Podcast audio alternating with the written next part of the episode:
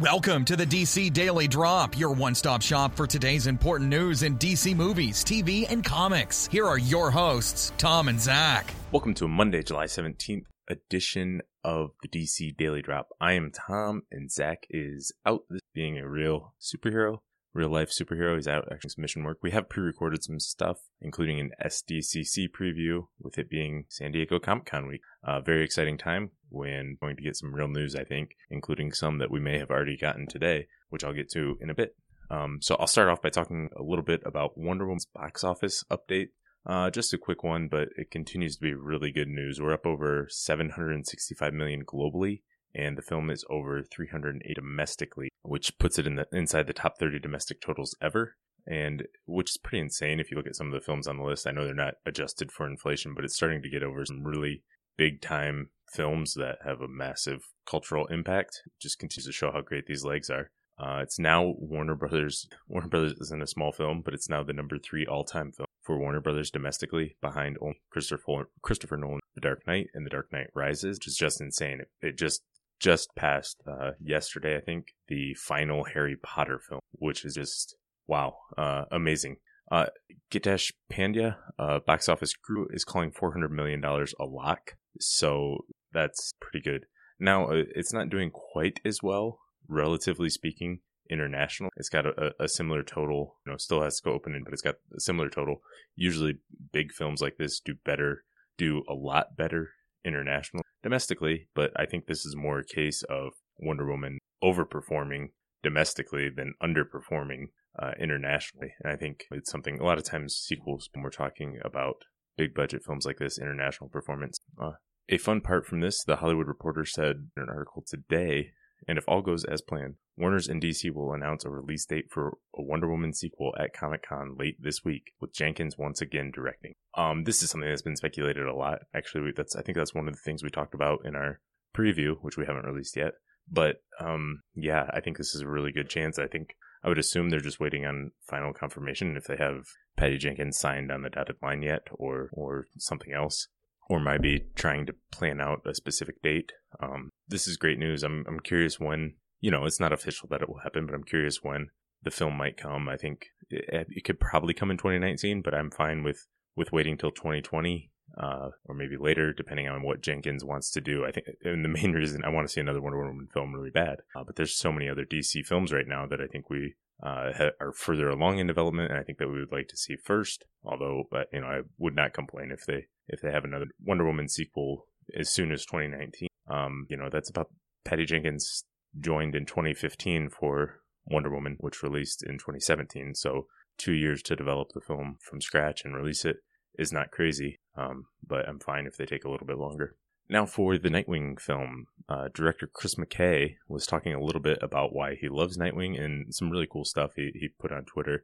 If you happen to see it, he, he talked about how he likes seeing Dick Grayson grow up to become Robin and then Nightwing over the years in the comics, how he sort of grew, matured over the years in real time, and you could see successes, see his successes, see his failures as he tried to grow up and mature.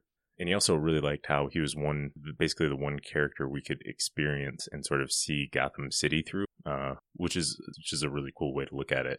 Uh, Dick Grayson is sort of more of the everyman, I guess you would say, than Batman. You know, I know some people have said before, you know, some people want to be Batman, but more people want to be Dick Grayson, want to be Robin, where they can just hang out with Batman and sort of do their own thing and, and like that. And he's, some people consider him a more relatable character. And I think I get I definitely get where they're coming from, and it's just really cool to see McKay's passion for this project. Obviously, he um, is really excited about this character and what he can do with it. Because my guess is he probably could have done after the success of the Lego Batman movie, he probably could have done a different film uh, with DC. You know, he probably could have taken the Flash if he wanted it, but it seems like he wants Nightwing specifically. And he also talked about how the actor needs to love the role. He said he has to. It has to be full commitment every day. It is going to be grueling with, from a martial arts, gymnastics, and stunt perspective also emotionally taxing. It's going to be real.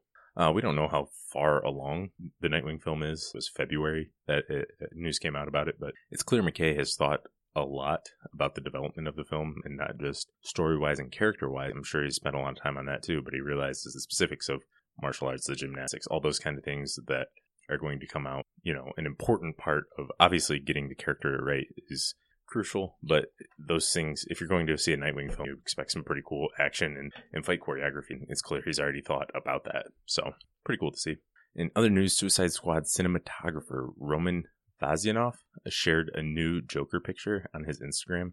It is, I'm sure you've seen it, but it is the, the photo from a deleted scene after the helicopter crash with Jared Leto's half burned face. You can kind of see there. And, you know, we saw a glimpse of that in one of the trailers but it was cut from the film. This is, I know a lot of people talk about the editing of Suicide Squad and deleted scenes and seeing more Joker.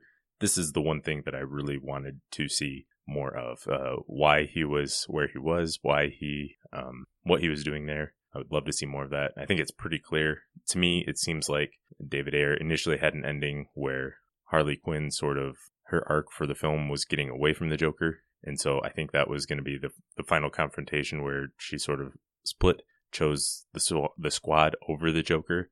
But I think with maybe further along in development, they decided on the Gotham City Sirens film, and so they changed the ending so she could escape with Joker at the end.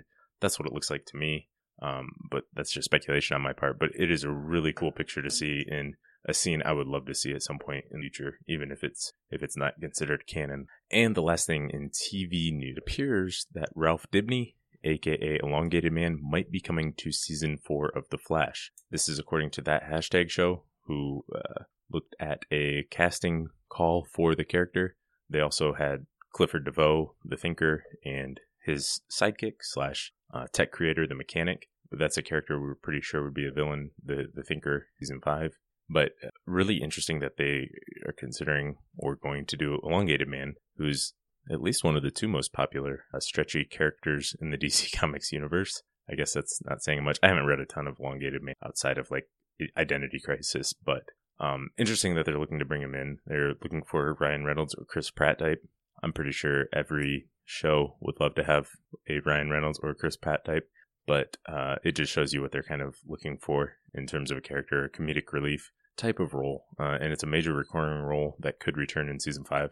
This is this is actually really exciting. If the, if this is the case, I like them bringing in other heroes and non speedsters. We've got several speedsters on the Flash here. It would be cool to see a different type of character and a kind of big name, but but still probably like a C list, D list hero when you look at DC Comics as a whole. Uh, even though a pretty well known name, but um, this is something I'm pretty excited about, and maybe it means I'm curious about Plastic Man. I'm guessing they wanted Plastic Man, but maybe they're or maybe they wanted a Elongated Man. I'm not sure. Uh, but Plastic Man, last we heard that Kevin Smith had wrote an animated film featuring Plastic Man. I'm hoping we see that at some point, and then they're using a Elongated Man for the Flash. That would just be pretty cool. Um, but we'll wait and see. All right, that's all I've got for today.